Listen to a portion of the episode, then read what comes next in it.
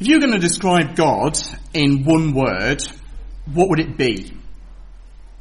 I guess the most popular answer would be that God is love. And that's true. And actually that's from 1 John as well. In fact, 1 John uh, chapter 4 verse 8. Anyone who does not know God, doesn't, sorry, does not love, does not know God, because God is love. That's what it says. But it's not all that John has to say with these one word statements about God. He quite likes these sort of pithy things to tell you something really deep about who God is. So John 3:33, God is true. John 4:24, God is spirit. And here in 1 John, God is light. God is light. I nearly had this as one of the pictures from the Bible in our series on, on that uh, for the children's talks. But God is light. In Him, says John, is no darkness at all. He tells us, in fact, uh, in our passage, that it's not his message, it's the message that he proclaims from him. So John uh, chapter 1 verse 5, this is the message we have heard from him and proclaim to you that God is light and in him is no darkness at all. That's the message. But what does it mean that God is light? Well, let's start with the easy one because I uh, have made mistakes like this in the past when I was a bit younger. Um, when it says that God is light, it's not saying that God doesn't weigh much. It's not that kind of light that we're talking about. It's more like the light bulb lighthouse variety of light. And light in the Bible has two big meanings. Light as knowledge, and so therefore darkness as ignorance. And light as purity, and therefore darkness as evil. Now, almost, it's almost certainly the second one that we're talking about here from what follows on. We're talking about here as light, as pure sinlessness. God's blazing, blinding, awesome holiness is what he's talking about. Even the apostle Paul calls this sort of thing an unapproachable light, he says, and talks of the God whom no one has seen or can see. It's the idea of the light being blinding. Like the sun, if you, you look directly at the sun, then you, you, you blind yourself, wouldn't you? I remember a few years ago, I don't know if anyone else remembers the 1999 solar eclipse. Uh, a few friends and I travelled down to Cornwall to go see it, and all the newspapers had these devices that you could use to sort of, you know, reflect the light in, so you didn't have to look directly at the sun, but you could watch it go past. Because whilst the sun gives light to everything else, actually it's so blindingly bright that you can't look directly at it. And that's really the idea that it's got here. God is light, pure light. He alone is pure and holy, a sinless purity that contains no darkness, no evil. And John wants us to know this. He starts off with this statement just to start us off to understand who God is. Because he wants us to know what does it mean to be a follower of the one who is this blinding, pure, holy God? What does it look like to follow him? Well, John spells out the implications of those who follow this God who is blindingly pure light. There's just two this morning. The first one is that there's no such thing as a sinful Christian. There's no such thing as a sinful Christian. Let me read to you verses 6 and 7. If we say we have fellowship with him while we walk in darkness, we lie and do not practice the truth. But if we walk in the light as he is in the light, we have fellowship with one another and the blood of Jesus, his son, cleanses us from all sin. Now I want to clarify straight away what I'm not saying. I'm not saying Christians don't sin. I'm not saying Christians aren't sinners. What I am saying is that a Christian's life and moral behavior will be different from what it was before. If you are a true believer, if you're a Christian, your life will have changed. You've moved from one thing to another. And this is a wake up call to that group that we mentioned last week. We said that there are a group reading this who think that they're believers, but really aren't. And last week we saw that there were going to be tests to sort of see whether you were in fellowship with John, whether you were really in. Last week was the historical test Do you believe in the real historical Jesus who died for your sins? Well, this week is the moral test. Has your life changed as a result? That's what John is asking. Has your life changed as a result? Because there are people out there in the world who would say that they are Christians, but if you look at their lives, you'd never know it. They're still walking in darkness. They're no different to how they were before. But before we start going thinking of other people out there, notice John doesn't say if they have walk in darkness, they don't have fellowship. He says if we, if we say we have fellowship. He doesn't want us to look out there. He wants us to look in here at our own hearts. If we claim to be a Christian, then it needs to show in our lives. If we claim to have fellowship with light, we should be living in the light, not in darkness. Because the same gospel that saves us changes us. If we claim to be a Christian, we cannot carry on in a sinful lifestyle. We can no longer live in darkness. But then what does that phrase to live in darkness mean? Well, I've been thinking about it this week and I think there's three groups really that fall into this category of walking or living in darkness. The first one had to do with hidden darkness. Now, I was at university when this sort of thing struck me for the first time. There was a friend of mine, always active in the Christian Union. He was always there, went to church every week. He ended up being a small group leader and was picked by the committee to be the next CU president. He, you know, really seemed to be going for it. But he turned it down. He couldn't cope with the contradiction anymore because actually out of sight of the guys at CU and out of the sight of the guys at church, he was actually heavily involved in heavy drugs outside of uh, people seeing. He couldn't cope with it anymore, so he quit the CU, quit church, quit uni. As far as I know, he never came back. He claimed to have fellowship with God, and yet was secretly walking in darkness. In my years as a student worker, there were people who were secretly sleeping with their boyfriends and girlfriends. They were leading double lives, one at church, one at college. John is saying you cannot do this. That is not to say that those sorts of things are unforgivable. Not at all. The blood of Christ can cover any sin. Everyone makes mistakes. And believers can fall into these traps too. I'm equally not saying that everyone uh, who has sinned in a bad way is not a believer. The Bible shows plenty of people, doesn't it, if you read through the pages, who mess up in all sorts of different ways. And after they become believers. But each time, afterwards, they repent. They turn back to God. It's the continuing in that double life that's the problem. It's the persistence of sin without seeming to care. Walking in darkness is an active, ongoing thing. It's a lifestyle that shows no sign of faith or repentance. And that was the problem here. So that's the first one, a sort of hidden darkness. Um, the second one is plain sight darkness. There are churches where walking in darkness is tolerated. I remember again, same situation. Of course, there's all sorts of different things, aren't there? But I remember meeting a couple who were sleeping together but not married. And they were doing a tour of churches trying to find a church that would accept them, that would let them in without challenging them on it. The church I was at wouldn't let them in, so they carried on looking around and eventually they found one that they were accepted in, that wouldn't pick up on this at all. The church was fine with them claiming to be a believer and yet doing this openly. I've known the same with people who've committed adultery.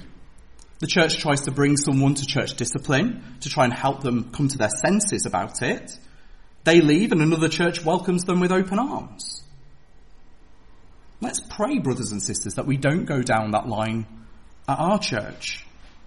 We want to be a church that grows, don't we? But not like that. Not at the expense of the truth. And not at the expense of those poor souls. Because actually, they're being told that they can carry on in sin and that actually Christ doesn't care. We've got people who may be unbelievers, but they'll never know in this life because the church they're going to says that what they're doing is fine. Now, I know it sounds loving, it sounds caring to say, oh, it doesn't matter. But it isn't. It does matter. Because it might be a sign that you're on the wrong side. That you're not in fellowship with God. That you're not in fellowship with the apostles and John and the rest of the church. Isn't it better to know that now? Before you meet God and face judgment? Isn't it kinder to give a chance to sort things out now? To repent and turn to God? Rather than to deceive them into hell? They say, don't they, that the road to hell is paved with good intentions. But it's not just the people who are doing those things, it's actually our good intentions sometimes by not speaking out when professing believers carry on in a sinful lifestyle. Now that is not to say for any, any second that we should bar the doors and sort of only allow perfect people uh, in. More of that in a minute. But it does mean that we care enough about sin in ourselves and in each other to care enough not to pretend that it doesn't matter, that we're fine to live in darkness and profess to be in light. So that's the second kind of darkness. The third one is hiding in plain sight darkness. There are people I've known in churches over the years, very sadly, who are just downright nasty. Sure, they're there every Sunday, they're there every Bible study, but they're petty, vindictive, selfish, and show nothing of the character of Christ, nothing of the fruit of the Spirit. Yet there's no blatant obvious sin to point at. It's not like the sort of in uh, people who are out there, if you like. In fact, they're normally the ones who are pointing out sin in other people. That tends to be, from my experience, what they tend to be like. But this can just as much be walking in darkness. Absence of light is darkness, isn't it? But no one picks this group up on it normally. The impression is given as long as you turn up, everything is fine. But it isn't. But it's hard, isn't it? We're supposed to walk in light. We're supposed to be lights of the world, said Jesus. But let's face it, most of us are like those old style energy saving light bulbs. Do you remember them? They've got better now. You know what I mean? You switch them on and you come back after 10 minutes. You're still not quite sure whether it's on. And you know, you come back after two hours and it's maybe got up to full strength, you know? But they, if they never come on, if the light bulb never has any light, if there's no glow, then you have to conclude that it's not a light bulb, that it's not working. John's point is that if there is no light, if there is no change, how can we claim fellowship with the light if we have no light? And this again comes back to what fellowship is. It's not friendship, but sharing a mission together. You can be friends in one sense with somebody who's very different, can't you? Opposites attract, they say. And, you know, I've, I've been friends with people who are very, very different from me. But fellowship is harder. Because you can't be on a mission with God who is light. On a mission to bring light and be walking in darkness. Doesn't work. Makes no sense. It would be like Darth Maul on Star Wars being on the light side of the Force, but continuing to work for the dark side. In what sense then is he on the light side? In what sense is he in the fellowship of the Jedi? No, he's lying to himself, isn't he? He's pulling in a completely different direction. They're not on the same team. Otherwise, they would be doing the same things. So if we are doing the same things, if we're walking in the light as he is in the light, then that shows us that we're on the same team. It shows us that we're in fellowship with Him, the true light. We're to walk in the light as He is in the light. And as we do that, it brings us into fellowship with one another. A fellowship of light, shining His light together. A community of believers, a city on a hill, Jesus talked about, that idea of shining out, lights in a dark world. That, that only works if we're shining if we're living in the light. As we do that, we share a mission, we have fellowship, not just with God, but with each other. We're a team who's pulling in the same direction, going the same place. And that shows us that our faith is genuine, that we're the real deal. And if our faith is genuine, then we can know that the blood of Christ cleanses us from every sin. That's what he says there, isn't it? The blood of Christ cleanses us from all sin. Is the point though, isn't it, what's coming? If we need cleansing, it shows us this is not talking about sinless perfection, is it? because we still need cleansing from sin. More of that in a minute. But you can see how this is different from those who walk in darkness, who say they are believers but pull in a different direction. They might also say the blood of Jesus cleanses me, but they mean it as an excuse for sin. Do You know what I mean? They treat Jesus' death as a license to sin rather than a reason not to. Who treat Jesus as a trampoline to jump on than a safety net to fall into if we need to. Do we ever find ourselves thinking when we're tempted to sin like this? I'm okay to do this because Jesus died for it.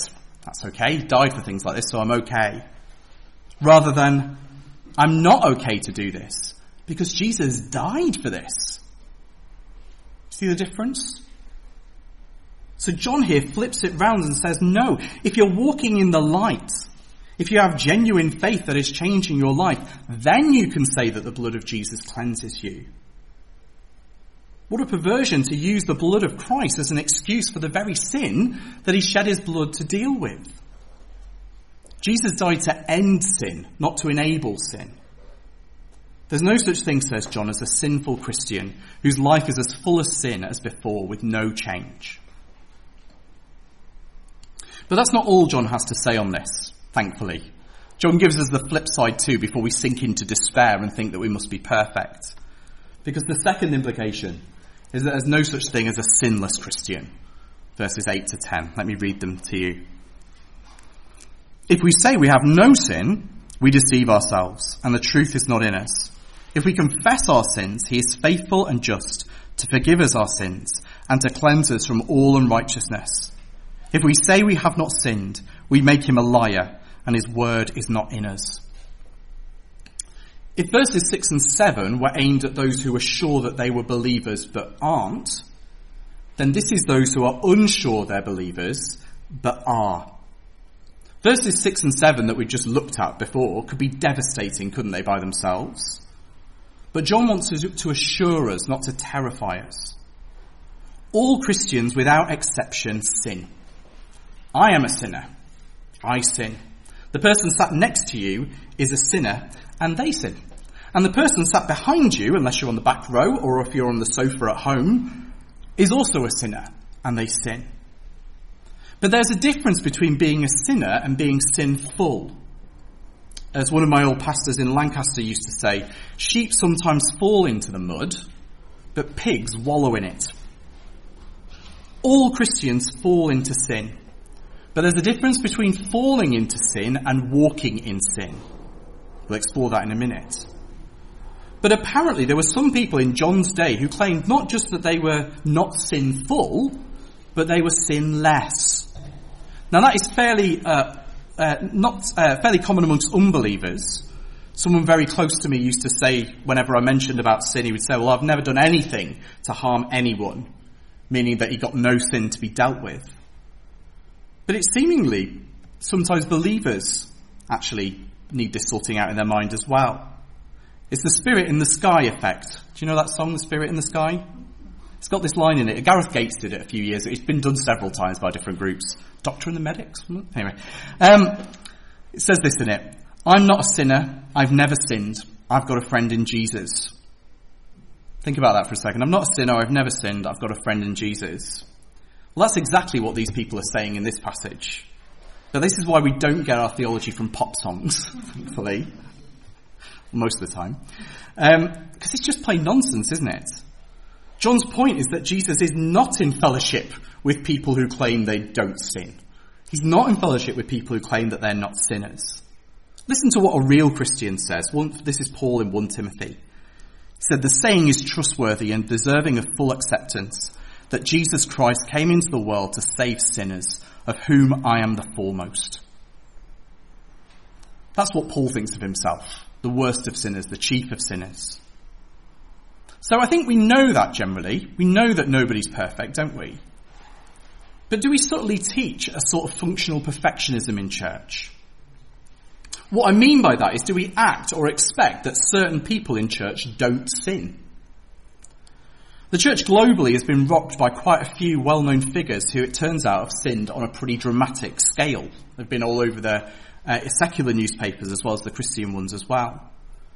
Now, on the one hand, we want to say that these people have done some truly awful, awful things, and they have, believe me. And actually, I think with some of them, it does put them in that category of walking in darkness in secret. But on the other hand, do we expect our leaders to be perfect? The only time we tend to hear about leaders sinning is when it's something dramatic, isn't it? And they have to leave ministry. I hope you know that leaders sin. Not because it's something to glory in, but because it means that if you're a Christian who struggles with sin, you're normal. It's not that there's some extra super spiritual class of Christian. My qualification as a pastor is not that I am sinless, but that I fight sin in my life. And some days I fail. And some days I do better with God's help.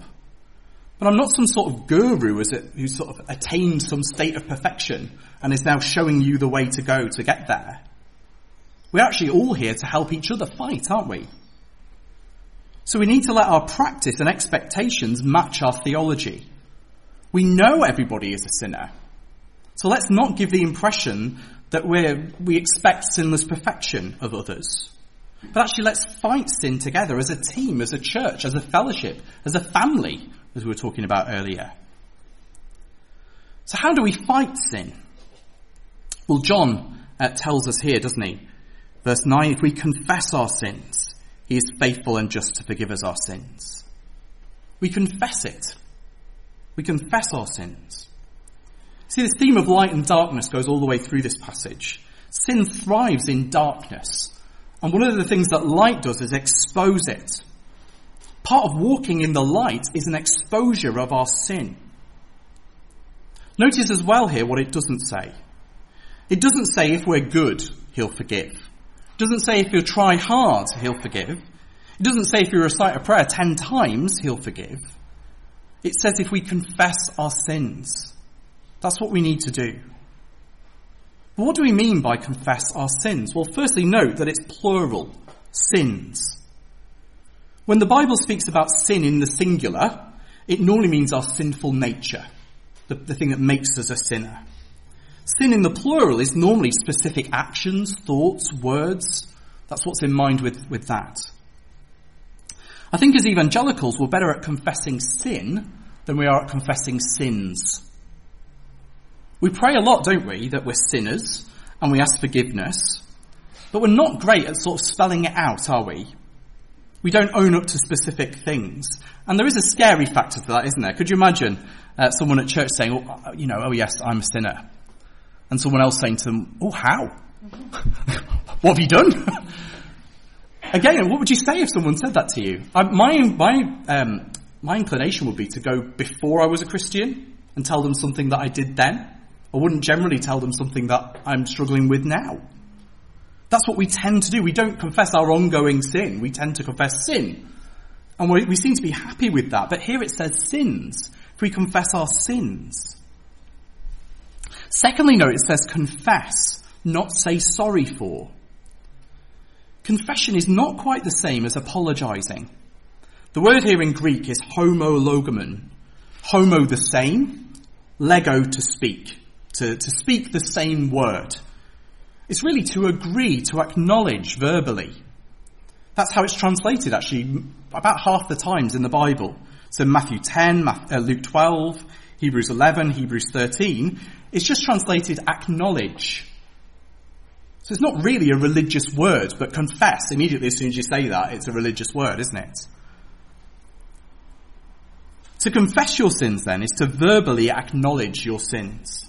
To say, yes, I did that, and yes, it was a sin. When public figures are caught doing something wrong nowadays, nowadays they apologise, don't they? But it's rare that they actually acknowledge that they've done something wrong. Look out for this as you, you hear the next apology. It'll be sometime soon. You know, I'm very sorry if my comments were perceived to be offensive.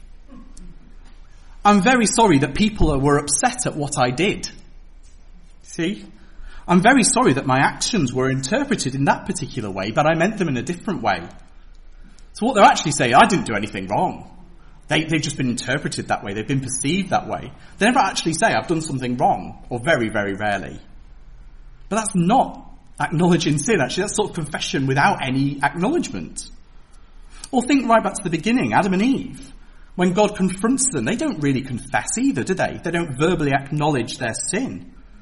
They blame each other. They even blame God, this woman who you gave me.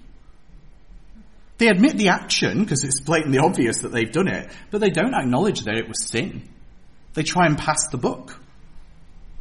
But when it comes to sin, we need to call spade a spade a spade. No excuses, no blame game. When we acknowledge it as sin, we can deal with it as sin. Actually saying it out loud can actually be helpful. Saying in your head, that that was a sin, can be helpful.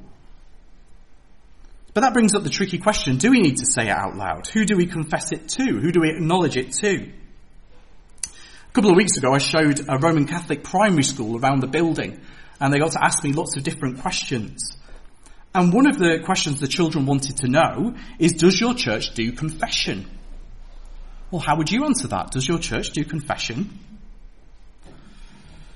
You see, you see, the issue is that by the 1500s, the church had formalized confession into a sacrament, where you went into a confessional and you confessed to a priest. We don't find that idea in the Bible. There is confession of sin when someone brings sacrifices in the Old Testament, but there's no suggestion it's sort of secret and to the side to the priest. It was more likely that it was a public confession. As a reaction to that confession, the reformers rightly emphasise that we're to confess our sins directly to God, which is good and right, and we should. And that's one of the things that it's talking about here. But the New Testament, though, does tell us, command us, in fact, to confess our sins to one another. This is James 5:16. It's on the back of your notice sheets. Therefore, confess your sins to one another and pray for one another that you may be healed. There's very few commands in the Bible to actually pray for one another. This is, this is a, the sort of biggest one you get. We're very good at the praying for one another, aren't we? We do it at virtually every meeting. But what about confession? And in context too, when it says to pray for one another, it's in light of the fact that you've just confessed to one another. It's prayer for forgiveness. It's prayer for help in the fight. If we confess our sins, it brings them out into the open to be dealt with. And that is another way that we can fight. Do you know that that's what the original small groups were? So, you know, we have like life groups or small, everyone's into small groups, aren't they? The original ones, it was the Methodists, and they got together and called themselves uh, experience groups. And they would ask each other questions about sin and how they were doing in their faith. Now, don't worry, I'm not suggesting that we turn home groups into some sort of interrogation uh, of each other. I don't think they'd last very long, would they? But could we do it with someone? Someone that we trust? Could we talk to someone and get help? See, the Roman Catholics have confession wrong with the confessional and all that stuff. But I prefer the way they do it to the way that we don't. At least they're confessing regularly to someone who can pray for them. At least sin is not allowed to fester in the dark. They have to name it. So confess to God, yes, but don't neglect the resource of the church that God has given you to actually help you in the fight. So our church does do confession, but we could do it better, couldn't we? And when we confess our sins to Him and to others as well, He'll forgive us.